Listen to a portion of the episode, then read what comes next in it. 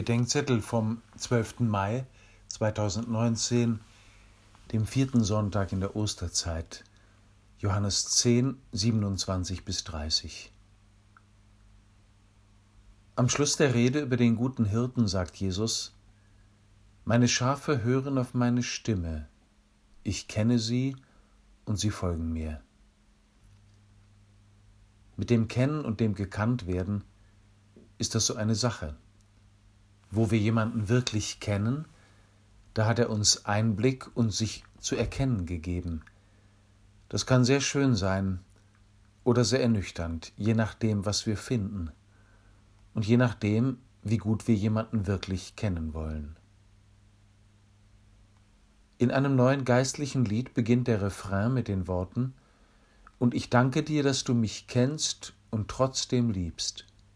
Immer denke ich, irgendwas stimmt da nicht.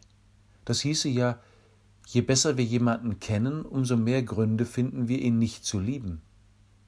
Das mag manchmal für den zweiten Blick hinter die Fassade stimmen, aber dann ist auch das Gegenteil wahr. Je besser wir jemanden kennen, umso mehr verstehen wir, wie er so geworden ist. Umso mehr kommen wir dahin, wo das Ja Gottes niemals zu wohnen aufgehört hat. Ich bin versehrt, vielleicht auch tief. Ich bin zutiefst des Erbarmens, der Vergebung, der Erlösung bedürftig. Aber ich kann mir nicht vorstellen, dass die Reformatoren recht damit haben, dass ich durch und durch verdorben bin, dass nichts in mir übrig sein soll, was der Liebe lieb ist. Herr, du liebst mich nicht obwohl, sondern weil du mich kennst.